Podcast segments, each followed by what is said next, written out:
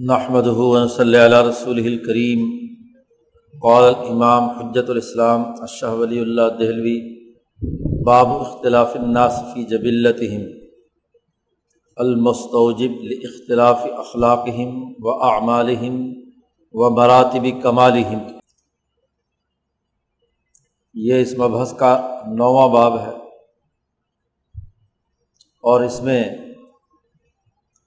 انسان کی فطرت اور جبلت سے متعلق بنیادی اثاثی امور بیان کیے گئے ہیں۔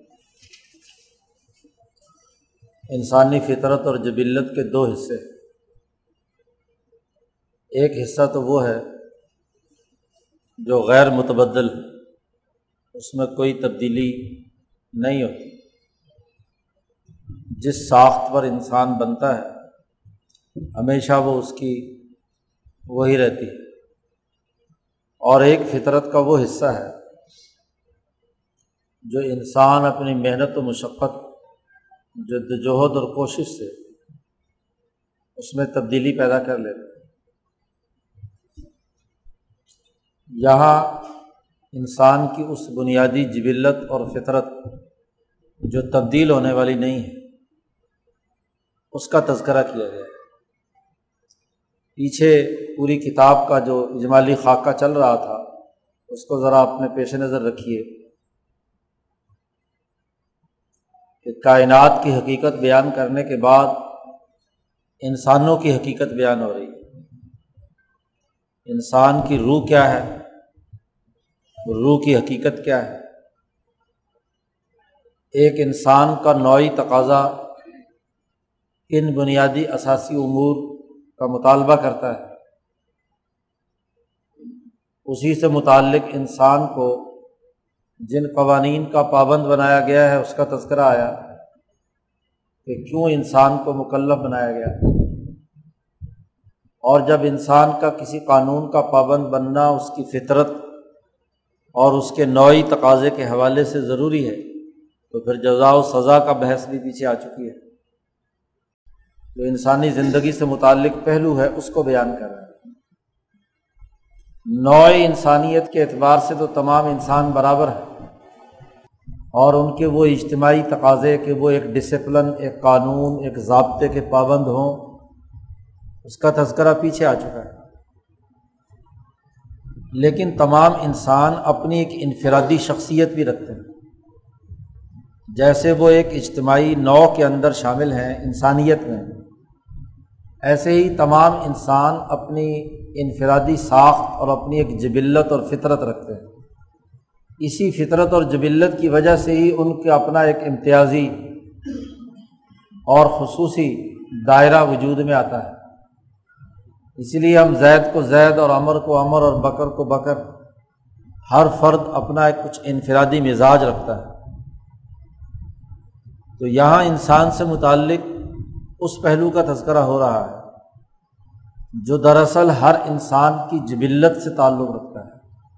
ایک نوعی تقاضا ہے اور ایک جبلی تقاضا ہے۔ تو یہ جبلت کیا ہے؟ اور اس جبلت کے نتیجے میں انسانوں کی مختلف اقسام کیا ہو سکتی ہیں؟ انسانی اجتماع میں ہر طرح کے انسان ہو سکتے ہیں، مختلف جبلتوں کے۔ اب جب دین ایک نظام ہے اور دنیا کا ہر ایک اسکول آف تھاٹ ایک سسٹم قائم کرتا ہے، تو سسٹم کے لیے یہ ضروری ہے کہ وہ افراد کی انفرادی صلاحیتوں اور جبلتوں کو پہچانے۔ اور پھر جیسی جبلت ہو، اس کے مطابق اس کی ذمہ داریاں یا اس کے سفرد کام کیا جائے۔ اگر انسان کی ساخت اور صلاحیت سے زیادہ آپ کسی کو ذمہ داری تفویض کریں گے تو وہ کام نہیں ہوگا۔ مینجمنٹ کا اصول یہی ہے کہ انسانوں کی جو فطری اور جبلی ساخت ہے، ان کی جو انفرادی خصوصیات ہیں، ان کے جو انفرادی اور ذاتی تقاضے ہیں، وہ سمجھے جائیں۔ پھر جیسا فرد ہو، جن بنیادی خصوصیات کا حامل ہو اس کے مطابق اس کو کام سپرد کیا جائے یا تقسیم کار کے اصول پر اس کو کام دیا جائے، تبھی نتیجہ نکلتا ہے۔ کام کی تقسیم بھی اسی لیے ہے۔ کسی تنظیم اور نظام میں جب کام کی تقسیم کی جاتی ہے، تو وہ بھی افراد کی صلاحیتوں کی بنیاد پر ہوتی ہے۔ تو یہ صلاحیتیں مختلف کیوں ہوتی ہیں؟ یہ ایک اہم ترین سوال ہے۔ اور ان صلاحیتوں کے اختلاف کو شاہ صاحب نے اپنے خصوصی غور و فکر اور تفکر سے سمجھا ہے۔ جبلت کا یہ مطلب اور مفہوم جو یہاں شاہ صاحب یہاں بیان کر رہے ہیں، یہ شاہ صاحب سے پہلے کسی نے اس طرح بیان نہیں کیا۔ اس لیے شاہ ولی اللہ صاحب نے یہاں پر خاص طور پر تذکرہ کیا ہے کہ یہ جبلت سے متعلق یہ خاص بات، یہ خاص طور پر اللہ تبارک و تعالیٰ نے مجھے سمجھائی ہے۔ آتا نہیں ہا ربی اللہ نے مجھے عنایت کی ہے کہ جبلت اور فطرت کا حقیقی دائرہ کیا ہے۔ جب جبلت اور فطرت کی بات ہوتی ہے تو یہاں عام طور پر فلسفی بہت الجھے ہوئے ہیں کہ جبلت کسے کہتے ہیں؟ فطرت کسے کہتے ہیں؟ ایسی گفتگو کی جاتی ہے کہ یا ادھر کی انتہا ہوتی ہے یا ادھر کی انتہا ہوتی ہے۔ جبلت کو مقدرات کا حصہ بنا کر انسان کو محض مجبور محض بنا لیے جائے۔ ایک کنسیپٹ یہ ہے کہ جبلت کے ہاتھوں مجبور ہے۔ اب یہ اس کو کوئی کام نہیں کر سکتا۔ تقدیر میں اس کی فطرت اور جبلت ہی یہ تھی، اس لیے اب اس کو کسی چیز کا پابند بنانا یہ درست نہیں ہے۔ اور دوسری طرف جبلت کا صرف کوئی حیوانی یا ہاں جی بہت ہی سطحی سط مطلب اور مفہوم بیان کر دیا جاتا ہے۔ شاہ ولی اللہ صاحب نے جامعت کے ساتھ انسانوں کی صلاحیتوں کو سمجھنے کا ایک معیار اور ایک طریقۂ کار اس باب کے اندر منظمت کر دیا ہے۔ اس لیے شاہ صاحب نے یہاں عنوان قائم کیا، اختلاف الناس فی جبلت ہم انسانوں کی جبلت میں یہ جو اختلافات، مختلف جبلتیں جو آتی ہیں سامنے، وہ جبلتیں جو المستوجب اختلافی اخلاقی و اعمالہم و مراتب کمالہم۔ انسان میں سے اخلاق رویے پھوٹتے ہیں۔ انسان کے اعمال جو اپنے جسم کے اعضاء سے کرتا ہے، اور پھر اخلاق و اعمال کے نتیجے میں انسان کے کمالات ظاہر ہوتے ہیں، ترقیات ظاہر ہوتی ہیں۔ اعلیٰ اخلاق اور اعلیٰ اعمال ہیں تو مرتبہ کمال اونچا ہوتا ہے۔ اخلاق اور اعمال یا علم اور عمل پست ذہنیت کو ہو، کم درجے کا ہو، سطحی ہو، تو اس کے کمالات کے اعتبار سے اتنی ہی اس کے اندر کمال ناقص اور ادھورا ہوگا۔ تو تین دائرے بیان کیے۔ ہم یہاں اس جبلت سے بحث کر رہے ہیں جو تقاضا کرتی ہے انسان کے اخلاق کے اظہار کا۔ کہ اس کا خلق کون سا ظاہر ہو رہا ہے؟ اس کے اعمال کیا ظاہر ہو رہے ہیں؟ اس کا مرتبہ کمال کیا ہے؟ کس درجے کا آدمی ہے؟ کس صلاحیت کا آدمی ہے؟ ان تین دائروں میں جو جبلت اثر انداز ہوتی ہے، اس کو ہم یہاں زیر بحث لائیں گے۔ گویا کہ غیر متبدل جبلت، اس کا یہاں پر تذکرہ کر رہے ہیں شاہ صاحب۔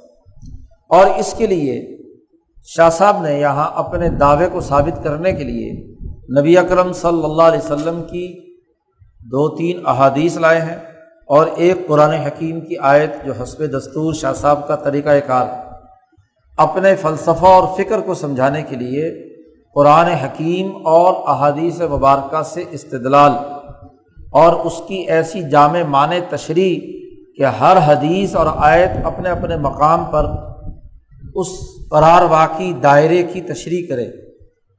شاہ صاحب کہتے ہیں کہ اس جبلت کے بارے میں اصل بنیادی قاعدہ اور ضابطہ تو وہ ہے جو خود نبی اکرم صلی اللہ علیہ وسلم سے روایت کیا گیا ہے۔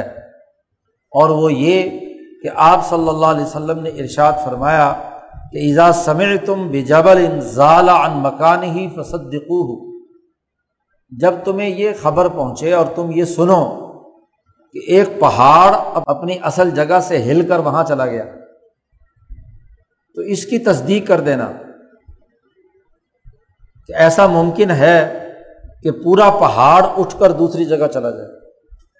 لیکن وحیدہ سمے تم بے رجولن جب تم کسی آدمی کے بارے میں یہ سنو کہ تغیر عن ہی کہ وہ اپنے بنیادی فطرت سے متعلق جو اخلاق ہیں، وہ تبدیل ہو گئے ہیں، اس کے رویے بدل گئے ہیں، اس کی تصدیق مت کرنا۔ فن یسیر علامہ جوبیلا علیہ ہی اس لیے کہ ہر انسان وہی اخلاق اور رویے ظاہر کرتا ہے جس پر اس کی جبلت قائم ہے، جس پر وہ پیدا کر دیا گیا ہے۔ جو اس کی جبلی ساخت ہے، فطری ساخت ہے، اسی کے مطابق اس کے رویے اور اس کے اخلاق ظاہر ہوں گے۔ تو اگر کسی انسان کے اخلاق کی تغیر و تبدل کا یا جبلت کی تبدیل ہونے کا اگر کوئی تمہیں خبر سنائے تو اس کی کبھی تصدیق نہ کر کہ وہ بندہ اپنی جبلت اور فطرت سے کبھی باز نہیں آ سکتا۔ ہاں یہ تصدیق کی جا سکتی ہے کہ ایک پہاڑ ایک جگہ سے اٹھ کر دوسری جگہ چلا گیا۔ یہ مطلب نہیں کہ پہاڑ اٹھ کر چلا جاتا ہے۔ یہ دراصل تاکید کے طور پر بیان کیا جا رہا ہے کہ جبلت کبھی نہیں بدلتی۔ اس لیے شیخ سعدی نے گلستہ میں اور فارسی والوں کا بڑا ضرب المسل قاعدہ اور ضابطہ ہے کہ جبل گردد، جبلت نہ گردد۔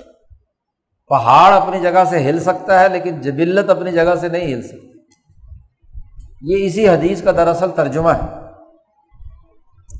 اسی طریقے سے نبی اکرم صلی اللہ علیہ وسلم نے ایک اور حدیث میں ارشاد فرمایا کہ اللہ ان بنی آدم خلق اعلیٰ طبقات ان شکتا خبردار سن لو کہ آدم کی اولاد مختلف طبقوں میں تقسیم کر کے پیدا کی گئی ہے۔ خلق اعلیٰ طبقات ان مختلف طبقات پر پیدا کی گئی ہے۔ فمن ہوں میں یولاد ان میں سے کچھ آدمی وہ ہوتے ہیں جو پیدائش ہی بڑے نیک ہوتے ہیں، مومن ہوتے ہیں۔ صاف ستھری طبیعت رکھتے ہیں۔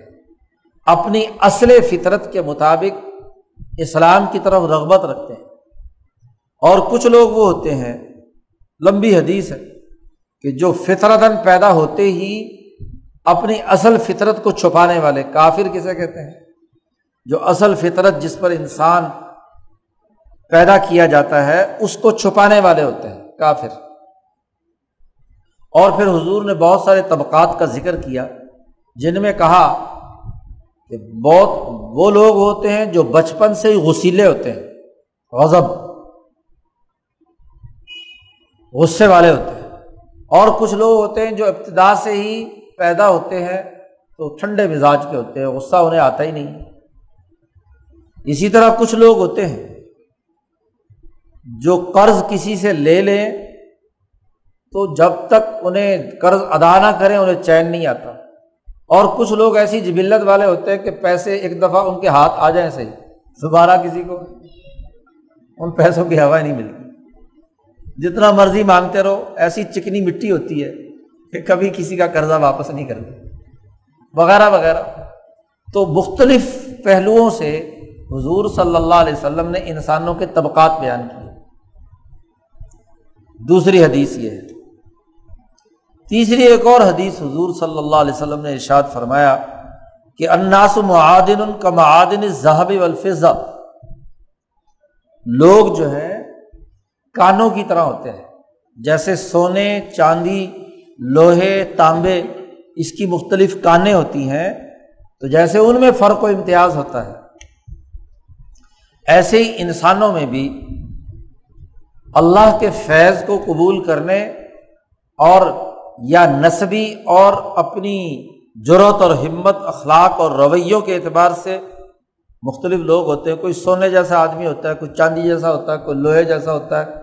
اور اس دنیا میں سب دھاتوں کی جیسے ضرورت ہے، ایسے ہی اجتماعی نظام میں ان تمام خصوصیات کے رکھنے والے لوگوں کی ضرورت ہے۔ ساری دنیا ہی سونا بن جائے تو سونا ہر جگہ تو کام نہیں دیتا نا۔ جہاں ٹھوس کام کی ضرورت ہوتی ہے، وہاں لوہے کی ضرورت بھی ہوتی ہے۔ کہیں چاندی کی ضرورت ہوتی ہے، کہیں یورینیم کی ضرورت ہوتی ہے، کہیں کسی اور پلاٹینیم کی ضرورت ہوتی ہے۔ تو پوری دنیا ایک مکس ہے۔ ایسے ہی انسانوں میں بھی سارا ہی سونا بن جائے، تو ایسا بھی نہیں ہو سکتا۔ سارے چاندی بن جائے، ایسا بھی نہیں۔ سارے کے سارے لوہا بن جائے، ایسا نہیں ہو سکتا۔ جیسے اس دنیا میں کانے اور معدنیات ہیں، تو چونکہ معدنیات سے ہی ارتقا کر کے اس انسان کا جسم وجود میں آیا ہے تو ایسے ہی انسانوں میں بھی کوئی سونے جیسا، کوئی چاندی جیسا، کوئی لوہے جیسا، کوئی تو ان کی اجتماعیت سے ہی ایک اجتماع وجود میں آتا ہے۔ تو حضور نے فرمایا کہ اس طرح انسانوں کی بہت ساری ہاں جی کانیں ہیں۔ قرآن حکیم کی ایک آیت بھی یہاں لے ہے شاہ صاحب۔ قال اللہ تبارک و تعالی کل کل یعمل علی شاکلتی ہی کہہ دیجیے، اے محمد صلی اللہ علیہ وسلم، ہر انسان عمل کرتا ہے، اپنے شاکلہ کہتے ہیں، اپنے طریقے، اپنے شخصی خصوصیات کے مطابق، اپنے تشخص کے مطابق، اپنے اسٹرکچر کے مطابق۔ یہاں شاہ صاحب نے اس کا ترجمہ کیا طریقہ تہلتی جوبلا علیہ وہ طریقہ کار جس پر وہ فطری طور پر پیدا کیا گیا ہے۔ تو ہر انسان اپنی جبلت کے مطابق کام کرتا ہے۔ جبلت سے باہر کام نہیں کر سکتا۔ جتنی اس کی ہمت، جتنی اس کی صلاحیت، جتنی اس کی استعداد ہوتی ہے، اس کے مطابق ہی اس کے اعمال ظاہر ہوتے ہیں۔ شاہ صاحب کہتے ہیں، یہ تین حدیثیں اور یہ آیت مبارکہ انسانوں کے مختلف طبقات اور مختلف خصوصیات اور ان کی جبلت کے تقاضوں کی تشریح کر رہی ہیں۔ تو ان تمام کا مطلب کیا ہے؟ شاہ صاحب کہتے ہیں، حجت اللہ پڑھنے والوں کو کہ وہ ان شعتا انتس تجریہ ما فتح اللہ علیہ فی حاضل باب اگر تم یہ چاہتے ہو کہ ان آیات و احادیث کی بڑی ایک روشن، واضح تشریح سمجھ سکو، وہ تشریح کہ فتح اللہ علیہ فی حاضل باب کہ اللہ تبارک و تعالیٰ نے مجھ پر اس جبلت کو سمجھنے کا دروازہ کھول دیا۔ انسانوں کے مختلف خصوصیات، انسانوں کے مراتب، ان کے اخلاق اور اعمال کو سمجھنے کا جو دروازہ مجھ پر کھول دیا ہے، اگر تم یہ سمجھنا چاہتے ہو۔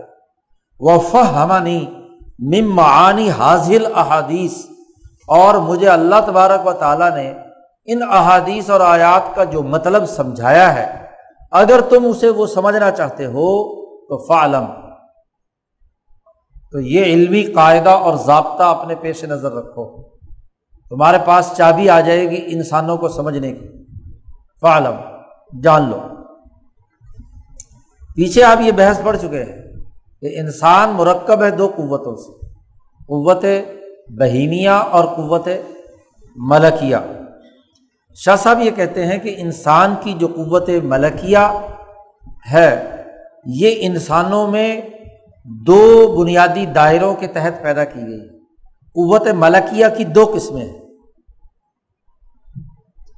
پہلے تو یہاں ٹھہر کر یہ مطلب سمجھ لیجیے کہ قوت ملک، بلکہ دوہرا لیجیے پچھلی بات کو، تاکہ یہ بات سمجھنے میں آسانی پیدا ہو۔ جو آپ کے دماغ میں جبلت سے متعلق خیالات ہاں جی اور سوالات پنپ رہے ہیں، وہ ابھی سے کیا ہے، کلا کما ہو جائے ان کا۔ اگر پچھلی بات اچھی طرح سمجھ لائے سمجھ میں آ جائے۔ دیکھو، وہاں جب ملکیت اور بہیمیت کی بات کی تھی، تو وہاں شاہ صاحب نے اس روح حیوانی یا نسمے کا تذکرہ کیا تھا، جس کے ایک طرف جسم ہے، جس کی غذا کھانے اور توانائی حاصل کرنے سے یہ نسمہ یا روح حیوانی وجود میں آتی ہے۔ اور ایک طرف وہ نقطۂ نورانی ہے روح ملکی کہ جو عالم قدس سے ایک سوراخ کے طور پر دنیا میں آیا اور آ کر اس سوراخ سے اس نسمے کے اوپر اس نے اپنا اثر ڈالا۔ تو نسمے کا یہ حصہ، اس میں شاہ صاحب نے کہا کہ اس پورے نسمے کی دو قوتیں ہیں۔ ایک قوت وہ جو جسم کی طرف مائل ہے یا قوت ارضیہ کی طرف مائل ہے، اس قوت کو کہا جاتا ہے قوت بہیمیا۔ اور اسی نسمے کا باقی آدھا حصہ، وہ وہ ہے جو عالم قدس اس سوراخ کے ذریعے سے یا اس ملکی نور کے ذریعے سے عالم قدس کی طرف متوجہ ہے۔ تو یہ نسمے کا یہ حصہ ایک ہی وجود ہے۔ اس کے اندر دو قوتیں ہیں۔ ایک قوت بہیمیت یا قوائے ارضیہ کی طرف جاتی ہے، ادھر رخ کیے ہوئے ہے اور یہی اس کا دوسرا حصہ جو قوت ملکیہ کی طرف رخ کیے ہوئے ہے، اس کو کیا ہے؟ قوت ملکیہ کا۔ روح ملکی کی طرف متوجہ ہے، اسے قوت ملکیہ کہا جاتا ہے۔ روح ملکی کی بات نہیں ہو رہی یہاں۔ روح ملکی تو وہ ایک نقطہ تھا، ایک سوراخ تھا، جہاں سے وہ روشنی آ رہی ہے۔ یہاں بات اسی روح حیوانی کی ہو رہی ہے، اس نسمے کی ہو رہی ہے۔ اس نسمے کا ایک حصہ قوائے بہیمیا کہلاتا ہے، اسی کا دوسرا حصہ قوائے ملکیہ کہلاتا ہے۔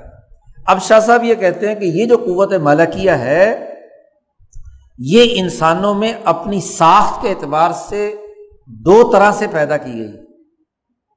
الوجہ المناسب بال ملا پھر آپ ذرا پیچھے دوڑائیے نظر کہ جب کائنات پر ہم بحث کر رہے تھے تو کائنات میں بحث کرتے ہوئے اس قرائے ارض پر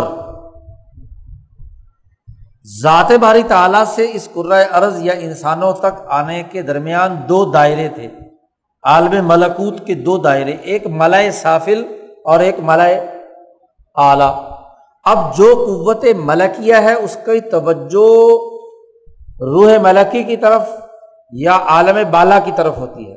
اور عالم بالا کے کتنے حصے ہیں؟ دو، ایک ملائے سافل اور ایک ملائے اعلی۔ اب یہ قوت ملکیہ میں وہ قوت ملکی جو ملائے اعلیٰ کی طرف متوجہ ہوتی ہے۔ ایک پہلو یہ ہے، الوجہ المناسب بل ملائل اعلی یعنی کچھ انسانوں کی یہ روح نسمہ اس کی جو قوت ملکی ہے، وہ متوجہ ہوتی ہے کہاں؟ ملائے اعلیٰ کی طرف۔ جب وہ ملائے اعلیٰ کی طرف متوجہ ہوئی تو اس ملکیت کو، اس قوت ملکیہ کو کیا کہیں گے؟ عالیہ۔ کیونکہ اعلیٰ، ملائے اعلیٰ کے ساتھ ربط رکھتی ہے، اس لیے اس کو کہیں گے قوت ملکیہ عالیہ۔ اور وہ قوت کچھ انسانوں کی وہ ہوتی ہے کہ جو جبلی اور فطری طور پر متوجہ ہوتی ہے عالم قدس کی طرف۔ لیکن مالا سافل کی طرف متوجہ ہے۔ ان کی توجہ کی ہمت کا مرکز مالا سافل ہوتا ہے۔ تو اس لیے اس کی ملکیت کو کیا کہیں گے؟ ملکیت سافلہ۔ کم درجے کی۔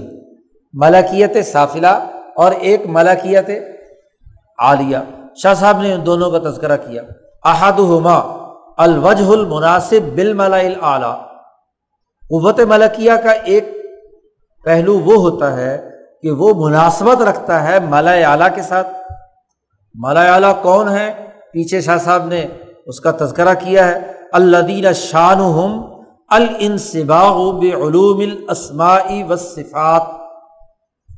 جو روحیں ملا اعلیٰ کی طرف متوجہ ہوتی ہیں، تو ملا اعلیٰ وہ مقام ہے جہاں اللہ کے اسماع و صفات سے متعلق علوم نازل ہوتے ہیں اور ان علوم کے رنگ میں وہ روح ملکی جو ادھر متوجہ ہو رہی ہے تو وہ اس سے رنگین ہوتی ہے۔ جس کو قرآن نے کہا سب اللہ اللہ سب ہوتا ہوں اللہ عابدون کہ اللہ کے رنگ میں رنگی ہوئی ہے، اللہ کے اسما اور صفات۔ و معرفت دقائق الجبروت، جب یہ ملکیت عالیہ ہوتی ہے کسی انسان میں تو یہ عالم جبروت عالم جبروت پہلے کئی دفعہ ذکر ہو چکا ہے کہ یہ مرتبہ صفت ہے، ذات باری تعالیٰ اور ذات باری تعالیٰ کے بعد مرتبہ صفت کہ وہ حیون قیوم سمیع قدیر وغیرہ وغیرہ ہے۔ تو اس کو جبروت کہا جاتا۔ اس جبروت کے بعد اگلا دائرہ جو ہے وہ رحموت یا ملکوت کا ہے۔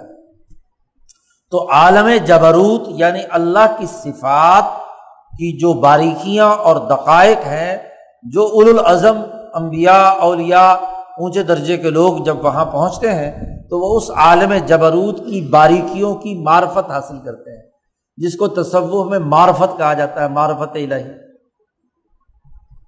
اسی طریقے سے چونکہ وہ مالا اعلیٰ کے ساتھ اس روح کا تعلق ہوتا ہے، تو مالا اعلیٰ اس پوری کائنات کے تمام عالمگیر نظام اس کے کنٹرول میں ہوتا ہے، تو یہ بھی یہ انسان جو ملکیت عالیہ رکھتا ہے، یہ بھی اس نظام سے تعلق ہونے کی وجہ سے پوری کائنات کے نظام کا احاطہ کیے ہوئے ہوتا ہے۔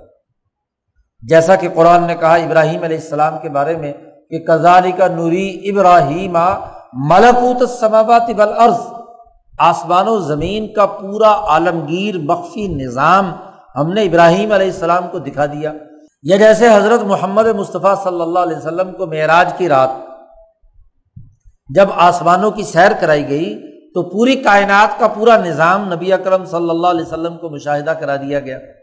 تو یہ ہے، تلقی نظام اعلی وجہ احاطاتی بھی پورا، اس پورے نظام کا احاطہ کرنے کی ہاں جی کا القاع ان پر ہوتا ہے، کیونکہ ان کی روح ملا اعلیٰ کے ساتھ مربوط ہوتی ایسے ہی وہ اجتماعی ہمتی اللہ طلبی وجود ہی۔ چونکہ یہ لوگ جو ملائے اعلیٰ کے ساتھ مناسبت رکھتے ہیں، موت کے بعد انہوں نے بھی اسی جگہ پر جا کر پہنچنا ہوتا ہے، وہاں ان کا مقام متعین ہوتا ہے۔ تو یہ دنیا میں بھی اپنی ہمت سے جب کوئی دعا مانگتے ہیں یا کوئی تقاضا کرتے ہیں، کوئی مطالبہ کرتے ہیں، تو وہ تقاضا اور مطالبہ بھی پورا ہوتا ہے۔ ملکیت عالیہ کی سب سے اعلیٰ ترین قسم امبیا علیہ السلام ہی ہوتے ہیں۔ کیونکہ وہ مالا اعلیٰ کے براہ راست دنیا میں نمائندہ ہوتے ہیں۔ ملکیت عالیہ اعلیٰ ترین درجے پہ امبیا علیہ السلام کی ہوتی ہے۔ تو جبلت کچھ انسانوں کی وہ ہے جو قوت ملکیہ متوجہ ہے مالا اعلیٰ کی طرف اور مالا اعلیٰ سے متعلق جتنے بھی عبور ہیں۔ پانچ کام آپ نے پیچھے مالا اعلیٰ میں پڑھے ہیں کہ وہاں ان کا اجماع ہوتا ہے، وہاں ان کا اجتماع ہوتا ہے، وہاں حضیرت القدس کے پاس جمع ہوتے ہیں، وہاں جو اجتماعی نظام کے فیصلے ہوتے ہیں، اس کے مطابق وہ دنیا میں ہاں جی احکامات اور عمل درآمد کرتے ہیں، وغیرہ وغیرہ۔ دوسرے انسانوں کی وہ روح ہوتی ہے جو الوجہ المناسب بال ملا صافل ان کی روح ملائے سافل کی طرف متوجہ ہوتی ہے۔ اور ملائے سافل کے فرشتوں کا کیا کام ہے؟ کہ وہ جو بالائی نظم سے یعنی مالائے اعلیٰ سے جو ہدایات ان پر آتی ہیں، وہ ان ہدایات کے لیے بغیر کسی وقت ضائع کیے ہوئے اٹھ کھڑے ہوتے ہیں اور جو ہدایت ملتی ہے اس کے مطابق کام شروع کر دیتے ہیں۔ اللہ دین شان ام بآسن بدایت تترش علیہم من فوقہم ان کے اوپر سے جو حکم آیا، اس دائیے کے مطابق وہ اٹھ کر کام شروع کر دیتے ہیں۔ قطع نظر اس بات کے کہ انہیں اس کام کا کا پورا سسٹم سمجھ میں آیا ہے یا نہیں۔ اور ان کی ہمتیں اس پورے کام کے اجتماعی تقاضوں کو سمجھ رہی ہیں یا نہیں۔ ظاہر ذیلی نظم کے جتنے بھی لوگ ہیں، وہ بالائی نظم کی دیوی ہدایات کا مکمل ادراک اور اس کی پالیسی کو سمجھنے کی اہلیت اور صلاحیت کے حامل نہیں ہوتے۔ وہ جو کام اور جس درجے کا کام، جتنے دائرے سے متعلق کام ان کے سفرد کر دیا جاتا ہے، اس کو وہ لگن کے ساتھ سر انجام دیتے ہیں۔ جس کے بارے میں کہا گیا، فرشتوں کے بارے میں کہ لا یاسون اللہ ما امر و یف فارون مرون کہ وہ خلاف ورزی نہیں کرتے، جو کچھ اللہ تعالیٰ انہیں حکم دیتا ہے اور جو حکم دیا جاتا ہے وہ کر گزرتے ہیں۔ اسی طریقے سے وہ ملائے سافل کے فرشتے، ان کی بھی اپنی ایک نورانیت ہوتی ہے۔ تو وہ نورانیت اس قوت ملکیہ کے اندر ملائے سافل کے فرشتوں سے وابستگی کی وجہ سے پیدا ہو جاتی ہے۔ اور وہ رفظ الواصل بہیمیا بہیمیت کی جتنی گندگیاں ہیں، وہ اس کو توڑ دیتے ہیں کیونکہ ملائے سافل کے فرشتوں سے انہیں مناسبت پیدا ہو تو انسان میں جو قوت ملکیہ ہے، اس کے نسمے میں اس کے دو جبلتیں، جبلت کے دو بنیادی دائرے ہیں۔ ایک جبلی اور فطری طور پر مالا اعلیٰ سے مناسبت رکھنے والی قوت ملکیہ ہوتی ہے، جیسے امبیا علیہم السلام الاظم صحابہ یا کوئی بہت اللہ ماشاء اللہ مجدین صوفیہ شیخ عبد القادر جیلانی یا بہاؤدین ذکریہ ملتانی یا خواجہ مودود چشتی یا خواجہ باقی اللہ وغیرہ وغیرہ، جو سلسلوں کے بانی ہیں۔ ان کے علاوہ عام لوگ جو ہے مالا اعلیٰ کے ساتھ ان کی مناسبت نہیں ہوتی بہت کم اللہ ماشاء اللہ مجدین ہاں جی زیادہ سے زیادہ، جنہوں نے تجدید کی ہے۔ اور باقی انسانوں کی عام حالت یہ ہے کہ ان کی قوت ملکی متوجہ ہوتی ہے مالائے سافل کی طرف۔ اور مالائے سافل کی طرف متوجہ ہو کر جو انہیں کام یا شریعت کا جو حکم، جو امبیا کے ذریعے سے احکامات کسی سچے ولی اور مجدد کی طرف سے کوئی فکر اور نظریہ آتا ہے، وہ اس کے لیے اپنی جان لڑا کر اس کو پورا کر گزرتے ان کی جبلت یہ ہوتی ہے۔ یہ قوت ملکیہ کے دو دائرے ہو گئے اسی طریقے سے باقاعدہ کا القوت البہیمیا تخلق والا وجہینی انسان کی قوت بہیمیا بھی دو دائروں میں بٹی ہوئی فطرت اور جبلت کے اعتبار سے دو دائروں میں بٹی ہوئی بہیمیت کے چونکہ اسی طرح سے دو دائرے ہیں۔ ایک بہیمیت وہ ہوتی ہے جو فل فلیج، طاقتور اور مضبوط ہوتی ہے۔ جانوروں میں جائیے تو جانوروں میں سے کچھ طاقتور دلیر، بہادر، شیر جیسے وغیرہ وغیرہ، درندے وہ ہوتے ہیں۔ اور کچھ بیچارے کمزور سے جانور ہوتے ہیں، بھیڑ بکریاں وغیرہ وغیرہ۔ جیسے مالائے اعلیٰ اور مالائے سافل کے دو درجے ہیں، ایسے ہی نیچے سے بھی چلیں تو معدنیات میں بھی دو دائرے ہیں۔ اعلیٰ قسم کی دھاتیں اور کم تر درجے کی دھاتیں۔ اسی طریقے سے درختوں میں چلے جائیں تو اعلیٰ ترین پھل دینے والے ذائقے دار پھل اور کیا ہے؟ کم درجے کے۔ اسی طریقے سے حیوانات میں چلے جائیں تو بہادر اور طاقتور اور بیچارے کمزور۔ اسی طریقے سے جب یہی جسم انسان کا ارتقا کر کے یہاں تک پہنچا تو اس جسم انسانی کی ساخت کے اعتبار سے بھی دو دائرے البہیمیت الشدیدت الصفیقہ۔ ایسی بہیمیت جو شدید صفیقہ خالص بہیمیت اوریجنل بہیمیت ہے اس کے اندر۔ کسی بھی قسم کا اس کے اندر کیا ہے؟ کوئی کمزوری کا کوئی پہلو ان کی جسمانی ساخت میں نہیں۔ شاہ صاحب نے کہا کہ ہئی اتل فہر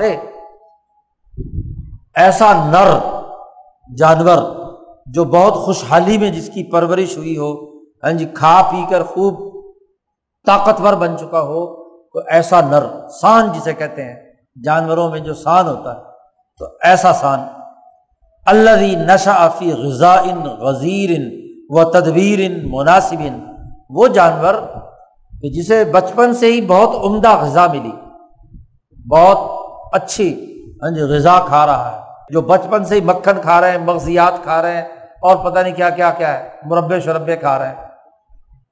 اور وہ تدبیر مناسب۔ بچپن سے ہی وہ ایسے سسٹم میں پرورش پائی کہ ہر غذا، ہر چاہت، ہر ضرورت ان کی پوری ہو رہی ہے۔ کوئی مصیبت اور کوئی تکلیف اور کوئی ان کو مشقت نہیں اٹھانی پڑی۔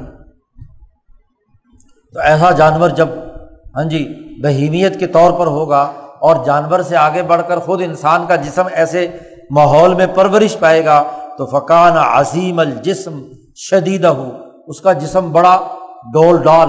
جو سان ہوتا ہے نا، جیسے اس کا بڑا ڈول ڈال جسم ہوتا ہے، تو ایسا جسم بھی بڑا ہوگا، پنجے بڑے ہوں گے، ہاتھ مضبوط ہوں گے، ہڈیاں مضبوط ہوں گی شدید طاقتور ہوگا۔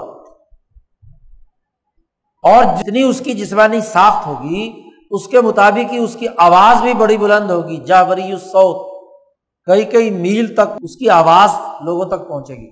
کیونکہ جتنا جسمانی اور حیوانی طاقت ہوتی ہے، اتنی طاقت سے کیا جسم میں سے آواز نکلتی قوی البخش ایسا جانور یا ایسا انسان جس کی بہیمیت مضبوط ہوتی ہے، وہ جب کسی کا بازو پکڑ لے یا کسی چیز کو گرفت میں لے آئے تو کوئی چھوڑا نہیں سکتا۔ گرفت بڑی مضبوط ہوتی ہے۔ زا ہمت نافذت بہیمیت کبھی ہو تو وہ جو ارادہ کر لیتا ہے، اس کو نافذ کر کے چھوڑتا ہے۔ جو ہمت اس نے باندھ لی، دنیا کی کوئی طاقت اس کو اپنی ہمت سے باز نہیں رکھ لی، جو فیصلہ کر لیا، جو ارادہ کر لیا۔ ہمت کی تعریف بھی پیچھے گزری تھی، وہ بھی یاد رکھو۔ کیا تمام قوتیں، تمام طبیعت، دماغ ہاں جی خیال، دل، جگر، خون ہاں جی جسمانی اعضا تمام جس نقطے پر مرتکز ہو جائیں، اس کو کہتے ہیں ہمت۔ تو یہ ہمت ایسی جب آدمی کی ہو جائے، تو نافذہ، وہ نافذ ہو کر رہتی ہے، یہ نہیں کہ اس کی خلاف ورزی۔ کوئی ہو سکے۔ جیسے مولانا سندھی نے کہا کہ جب انسان یہ عزم کر لے، پختہ عزم کر لے کہ میں نے یہ کام کرنا ہے، تو ساری دنیا مخالف ہو جائے، اس کو کسی کی پرواہ نہیں ہوتی ہے۔ یہ ہمت نافذہ ہے۔ وہ تیہن عظیم اور جب حیوانیت قوی ہے، تو جتنا طاقتور جانور ہوتا ہے، اتنا اس کے اندر عجب اور تکبر ہوتا ہے۔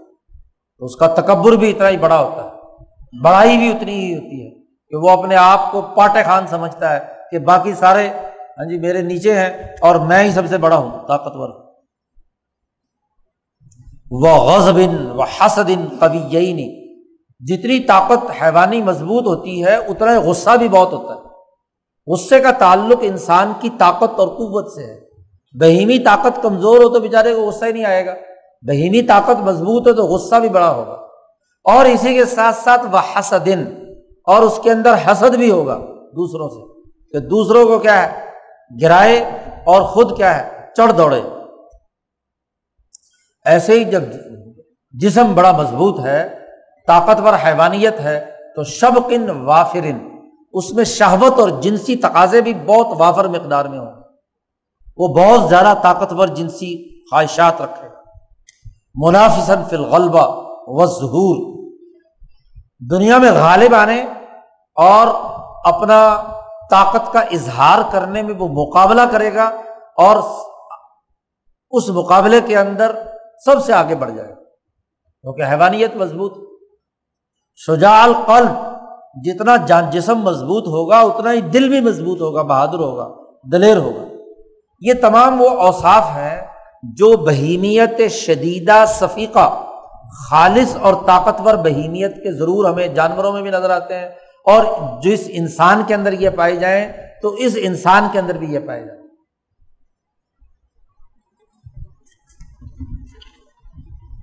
وسانی دوسرا پہلو اسی ہاں جی قوت بہیمیا کا کیا ہے؟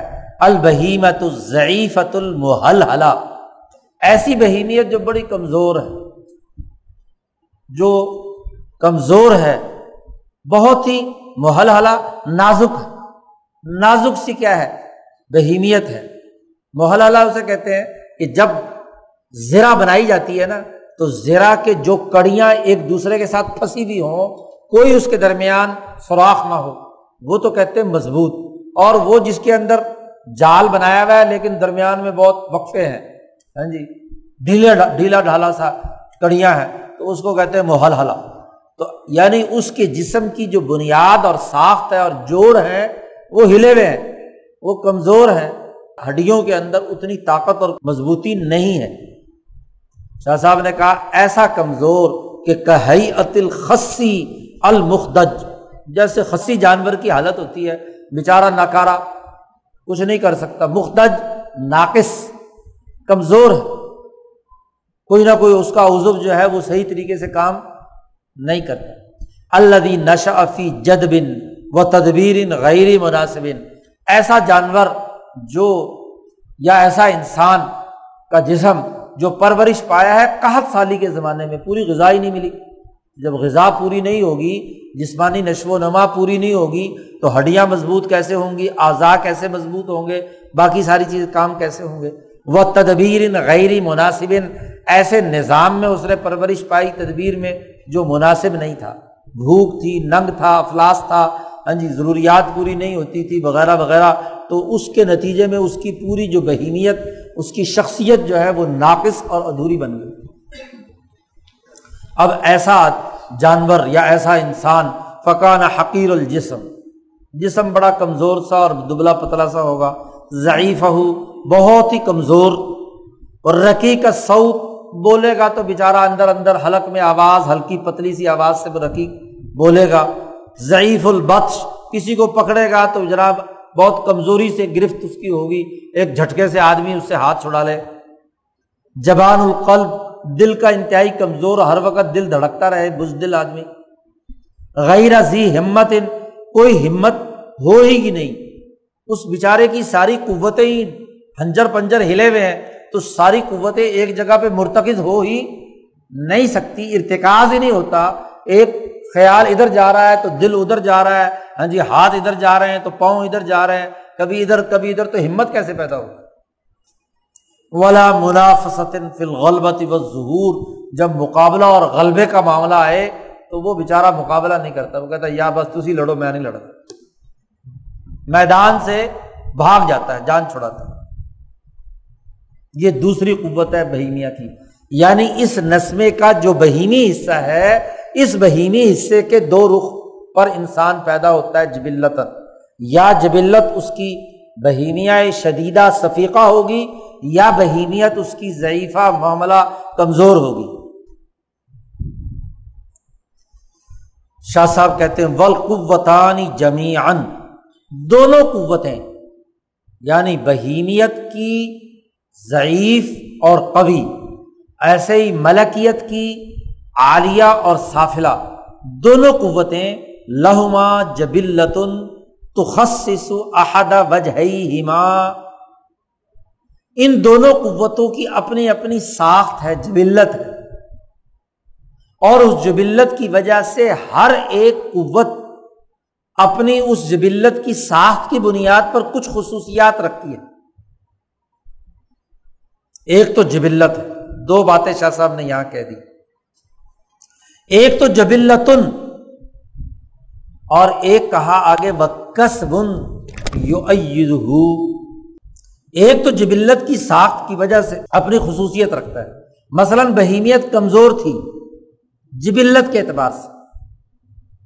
لیکن بسا اوقات یہ ہوتا ہے کہ کمزور جبلت والا کسی پہلوان کو، طاقتور کو دیکھ کر جب اس کی نقلیں اتارتا ہے یا اس کی مشق کرتا ہے پہلوانی کی، تو کچھ نہ کچھ کچھ نہ کچھ اس کے اوپر کسب یعنی اپنی محنت اور کسب اور کام سے کچھ نہ کچھ اس کی خصوصیات اس کے اندر آنا شروع ہوتی ہیں۔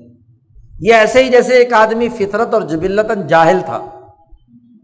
جب وہ علماء کی صحبت میں یا اہل علم کی صحبت میں بیٹھتا ہے یا اسکول اور کالج میں آتا ہے، تو اپنے کسب سے اپنے کسب سے اس نے وہ علم حاصل کیا اور کچھ نہ کچھ اسے علم آ گیا۔ لیکن آئے گا ویسا ہی۔ اگر تو وہ اپنے اندر اعلیٰ درجے کی صلاحیت رکھتا ہے تو اسی علم میں وہ مجتہد اور خود کیا ہے تخلیق کرنے والا ہوگا۔ اور اگر اس کی کمزور صلاحیت ہے تو علم تو بے شک آئے گا، لیکن تقلیدی ہوگا۔ اس علم کے مطابق وہ جزوی طور پر کام کرنے کا اچھا ماہر بن جائے۔ وہ یوقوی ہی وہ یومدفی ہی اس کے اندر وہ کسب آئے گا یعنی محنت اور مشقت جس کے نتیجے میں اس کے اس خلق کو اس کے اندر جو تھوڑی بہت کمی یا تغیر و تبدل ہے، ایک درجے تک پیدا ہو سکتا ہے۔ تو شاہ صاحب نے کہا کہ یہ خود کل چار قسمیں ہو گئی۔ ملکیت عالیہ، ملکیت صافلہ بہیمیت شدیدہ اور بہیمیت ضعیفہ۔ چار قسمیں ہو گئی۔ اور اب شاہ صاحب نے کہا کہ ہر انسان میں چونکہ دو قوتیں ہیں، تو اب انسانوں کی اگلی جو دو دائرے ہیں، وہ بھی ہیں انسانوں۔ وہ کیا؟ کہ یہ جو دونوں قوتیں ہیں، ان دونوں میں ٹکراؤ ہے کش بکش یا دونوں میں صلح اس کے لیے شاہ صاحب نے یہاں لفظ استعمال کیا ہے تجازب کا اور تصالح کا۔ کہ یہ دونوں قوتیں جب ایک انسان کے اندر، اس کے نسمے کے اندر جمع ہو رہی ہیں اور ایسے جمع ہو رہی ہیں جس کی مثال پیچھے شاہ صاحب کی گزری تھی کہ جیسے پارے کے اندر پانی اور چاندی مکس ہوئے ہوئے تو یہ آپس میں مکس اپ ہے۔ اب یہ جو مکس ہوا ہوا ہے، ان دونوں کے درمیان، دونوں قوتوں کے درمیان یا تو تجازب ہے یعنی دونوں اپنی اپنی طرف کھینچ رہی ہیں۔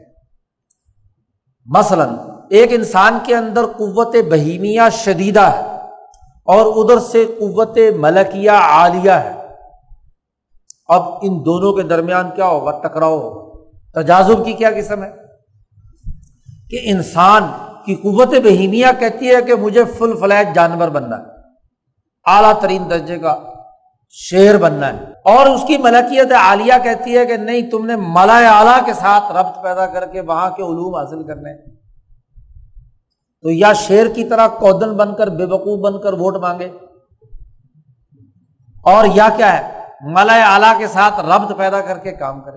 اب ان دونوں کے درمیان لڑائی ہے تجازب ہے۔ اب ہوتا کیا ہے کہ اس انسان کے اندر جب یہ دونوں قوتیں ہیں اور دونوں مثلاً اعلیٰ درجے میں ہوں یا ایک کمزور اور ایک طاقتور ہو اور ان کے درمیان تجازب ہو، تو تجازب کا مطلب یہی ہے کہ اس کشتی میں کبھی ایک غالب آ جاتی ہے اور دوسری مغلوب ہو جاتی ہے۔ اور کبھی دوسری غالب آ جاتی ہے تو پہلے والی مغلوب ہو جاتی ہے۔ ظاہر ہے کہ ایک وقت میں ایک نے کام کرنا ہے۔ دونوں تجازب کی حالت میں دونوں بیک وقت کام نہیں کریں گے۔ یا پکا انسان جانور ہوگا تو ملکیت چھپ جائے گی۔ وہاں پیچھے پڑا تھا آپ نے کہ جب ایک غالب آ جاتا ہے تو دوسرا اس وقت اپنا ایکشن کم کر کے کیا ہے؟ چھپ جاتا ہے۔ اور جب اس کا نمبر آتا ہے تو وہ جب سر اٹھاتا ہے تو یہ پہلے والا دب کر نیچے چلا جاتا ہے۔ تو ان کے درمیان کشمکش، تو تجازب اس بنیاد پر دونوں کے درمیان لڑائی ہے۔ اور کبھی دونوں کے درمیان صلح ہوتی ہے۔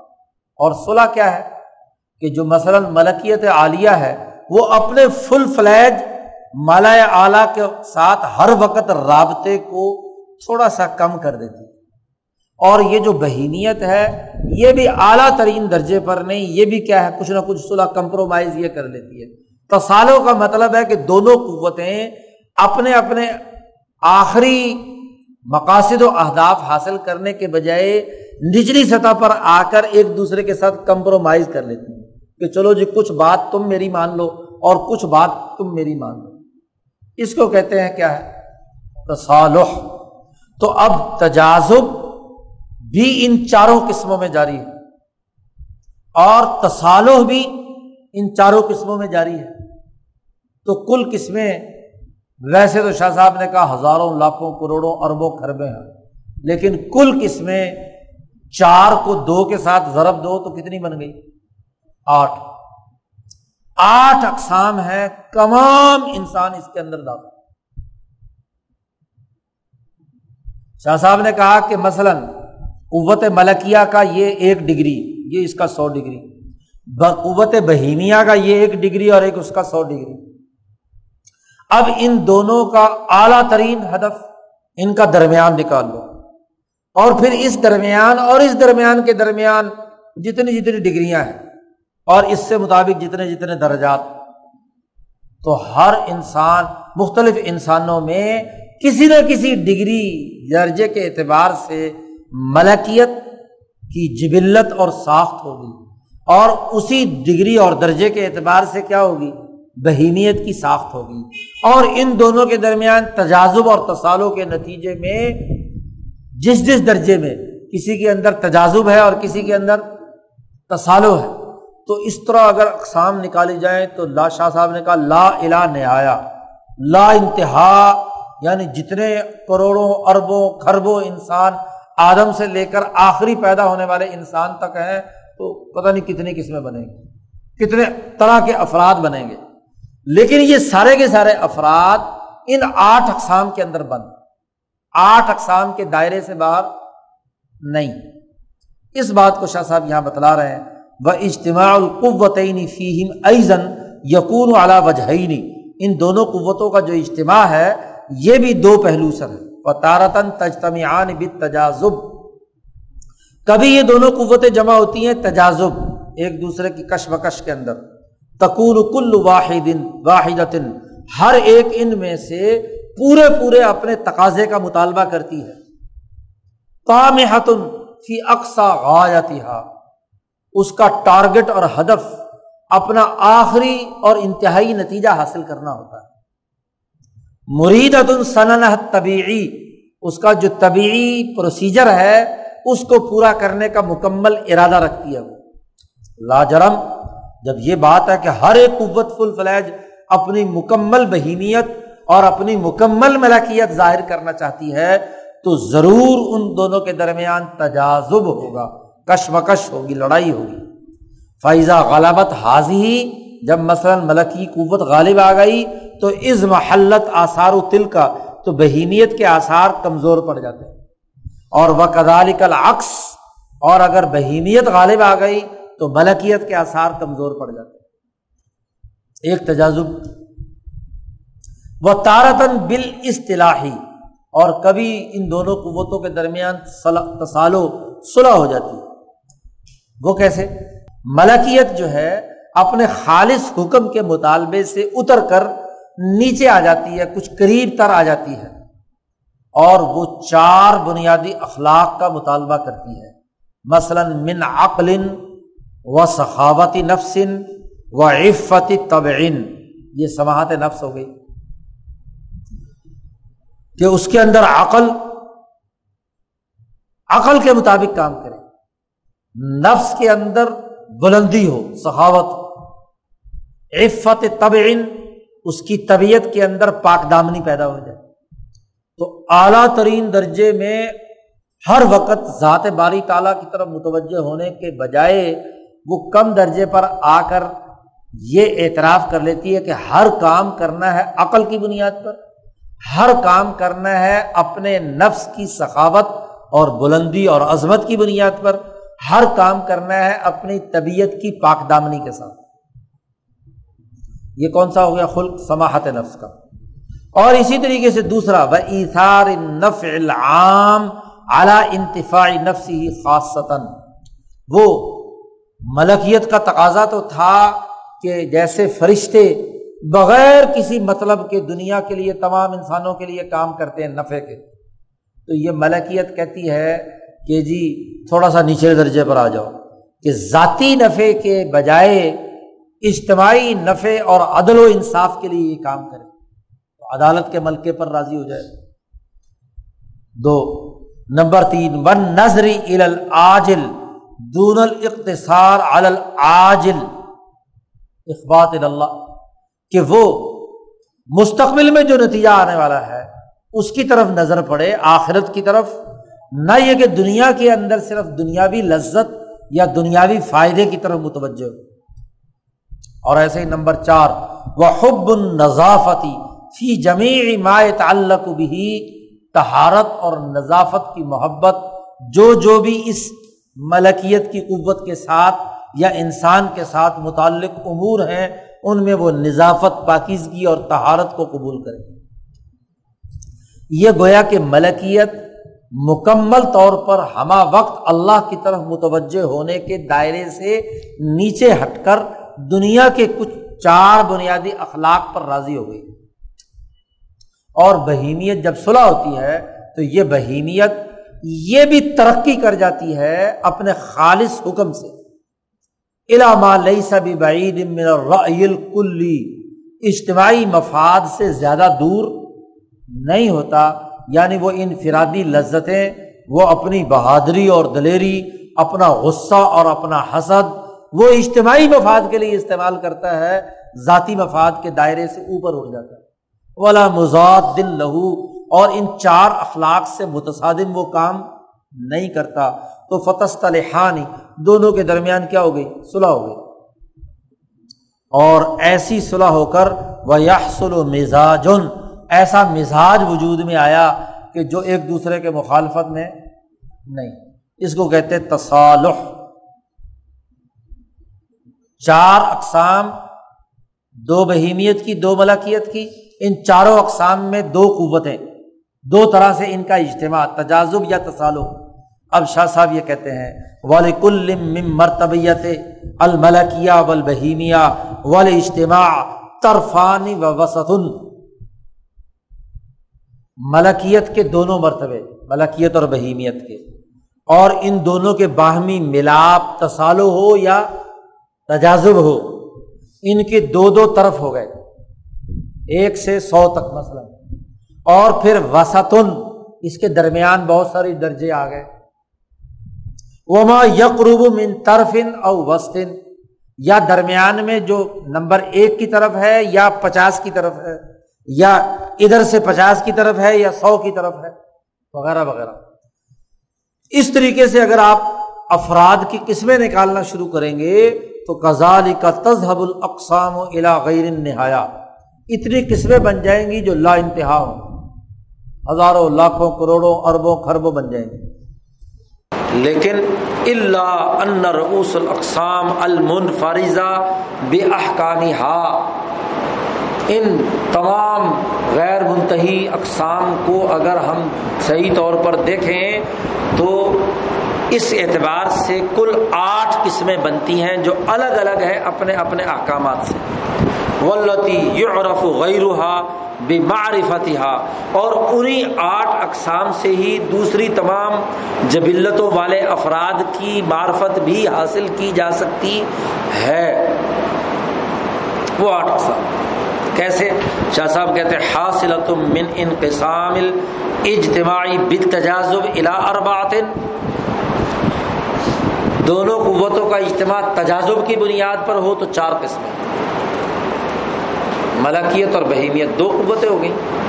اب ملکیت اور بہیمیت میں تجازب پھر ملکیت عالیہ ہے یا سافلہ؟ بہیمیت شدیدہ ہے یا ضعیفہ؟ اور پھر ان دونوں کے درمیان تجازب ہے تو تجازب کی چار قسمیں۔ اور اسی طریقے سے شاہ صاحب کہتے ہیں اس کا بلاکس لے جائے تو تصالوں کی چار قسم۔ اور پھر سب کے نام بھی بیان کر دیے۔ مثلاً ملکیت عالیت تج تمی ما بہیمیت شدیدت کہ ملکیت عالیہ ہو اور ادھر بہیمیت بھی شدیدہ ہو اور دونوں کے درمیان کیا ہو؟ تجازب ہو۔ ایک قسم۔ او ضعیفت ملکیت عالیہ ہو، بہیمیت ضعیفہ ہو اور ان دونوں کے درمیان کشمکش ہو۔ دو قسمیں۔ تیسری قسم ملکیت سافلہ ہو اور وہ بہیمیت شدیدہ کے ساتھ ملے اور دونوں کے درمیان تجازب ہو۔ تو تین قسمیں ہو گئی۔ اور او ضعیفت ملکیت سافلہ ہو اور بہیمیت ضعیفہ ہو اور ان دونوں کے درمیان کشمکش ہو۔ تو کل تجازب کی یا کشمکش کی چار اقسام ہو گئیں۔ اور ایسے ہی شاہ صاحب کہتے ول اجتماع بال اصطلاحی ایزن تو تصالوں کی بنیاد پر جمع ہونے والوں کی بھی اسی طرح چار قسم۔ چار اور چار اور۔ شاہ صاحب کہتے ہیں، یہ جو حدیث میں آیا ہے کہ جبلت نہیں بدلتی، تو ولی کل قسم حکم لا یختلف جبلت کی پوری تعریف کرائٹیریا منطقی بنیادوں پر اس کے معیارات متعین کیے ورنہ ہر آدمی نے اپنی اپنی تعریف کر رکھی۔ انسان کی ملکیت عالیہ بنی ہے یا سافلہ؟ بہینیت شدیدہ ہے یا ضعیفہ؟ پھر اس میں تجازب ہے یا تسالو؟ تو انسانوں کے رویے، ان کے اعمال، ان کا مشاہدہ کر کے آپ اس کا فیصلہ کر سکتے ہیں۔ والی کل قسم حکم لا یختلف شاہ صاحب کہتے ہیں، جس آدمی کو اللہ پاک نے یہ توفیق دی ہو کہ وہ ان آٹھ اقسام کے الگ الگ احکامات کی معرفت حاصل کر سکے تو وہ آدمی وہ ہے کہ جو دنیا بھر کے بہت سے سوالات اور تشویشات سے آرام پا جائے گا۔ اسے انسانوں کی تفہیم ہو جائے گی۔ اس کے لیے مینجمنٹ آسان ہو جائے گی۔ انسانوں کو سمجھنا، مردم شناسی کا پیدا ہونا ان کے لیے آسان ہو جائے گا اور اس کے لیے سسٹم بنانا اور چلانا بھی آسان ہو۔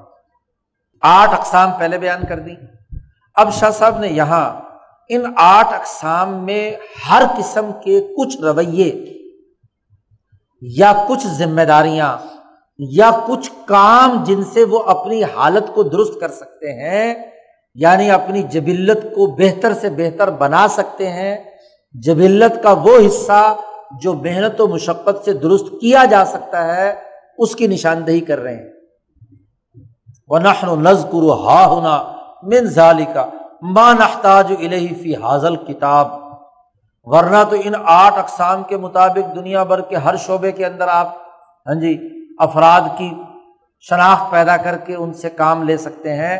ہم اس کتاب سے متعلق، جس میں ہم نے آپ کو شریعت اور سسٹم سمجھانا ہے کہ انسانی معاشرے وہ نظام اور سسٹم کے پابند کیوں اور کیسے ہیں۔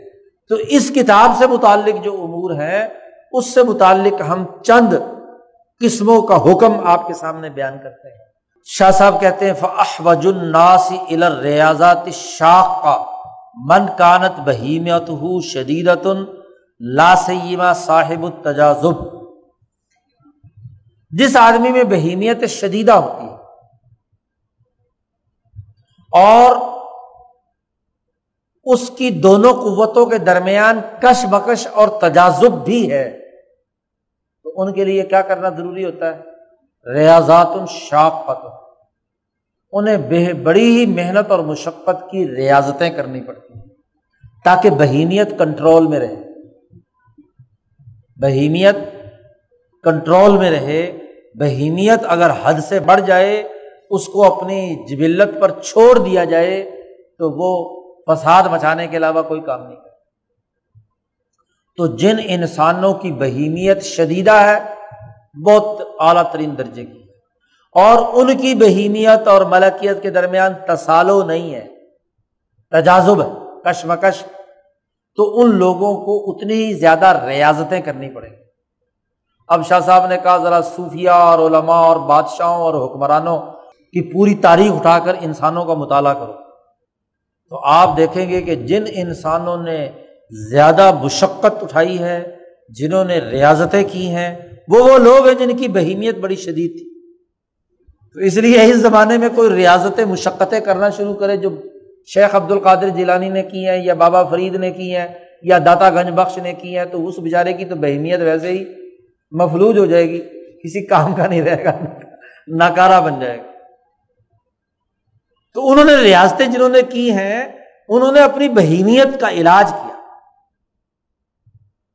تو جو صاحب تجازب ہو اور بہیمیت شدیدہ رکھتا ہو، اس کو علاج کرنا ہے کس سے؟ ریاضتوں سے، شدید قسم کی مشقت تاکہ بہیمیت اپنے دائرے میں رہے۔ شاہ صاحب کہتے وہ احزاہم بال کمالی من کانت ملکیت ہو عالیتن جن کی بہیمیت شدیدہ ہو ریاستیں کرتے ہوں اور ادھر سے ان کی ملکیت عالیہ ہو۔ تو وہ کمالات کے بھی اعلیٰ ترین درجے پر پہنچ جاتے کیونکہ ملکیت عالیہ ہے اور تجازب بھی ہے۔ تو جب ان کی ملکیت عالیہ عروج پر ہوتی ہے، تو کمالات کے بھی اعلیٰ ترین درجے پر وہ پہنچ جاتے ہیں۔ لاکن صاحب اصطلاحی اگر وہ صاحب اصطلاح بھی ہو، تو احسن عمل وہ عمل کے اعتبار سے بہت اچھے اعمال کرتا ہے۔ معیاری نمونے کے اعمال اس سے صادر ہوتے ہیں۔ وہ ادب اور وہ بہت آداب کا حامل ہوتا ہے۔ جیسے شیخ شہاب الدین سور وردی ہیں، ان کی ساری کتابیں آداب پر ہیں۔ تو وہ اس میں بڑے بہترین آداب، بہت عمدہ اعمال، بہت عمدہ ترتیب کے ساتھ انہوں نے بیان کیا شاہ صاحب کہتے ہیں، ملکیت عالیہ ہو اور صاحب تجازب ہو۔ ایزن فلت من اصر البہیمہ۔ جب وہ بہیمیت کی قید سے آزاد ہو کر مالا اعلیٰ کی طرف متوجہ ہوتا ہے، تو علم میں سب سے اونچا ہوتا ہے۔ اکثر علم اس کے سینے سے علوم پھوٹتے ہیں۔ جب وہ ملاکیت عالیہ کے ساتھ مالا اعلیٰ کے ساتھ اپنا ربط پیدا کرتا ہے۔ اور ایسا آدمی، لا یوبالی بے آداب العملی کثیرہ مبالات ایسے آدمی، اعمال کے آداب کی طرف متوجہ نہیں ہوتے۔ وہ ظاہری ادب و آداب اور ظاہری اعمال کی طرف متوجہ نہیں ہوتے، وہ علوم کی طرف متوجہ ہوتے صاحب تجازب ہو ملکیت عالیہ ہو اور جب ان کی ملکیت عالیہ بہیمیت کی قید سے آزاد ہو جائے ریاضتوں کے نتیجے میں، تو علوم ان کے اوپر برستے ہیں۔ لیکن عمل کی زیادہ پرواہ نہیں کرتے، وہ نفلیں، سنتیں، ادھر ادھر کی تفصیلات حضرت مولانا محمد قاسم نانوتوی رحمۃ اللہ علیہ ہاں جی وہ زیادہ آداب آداب کے چکر میں نہیں پڑتے۔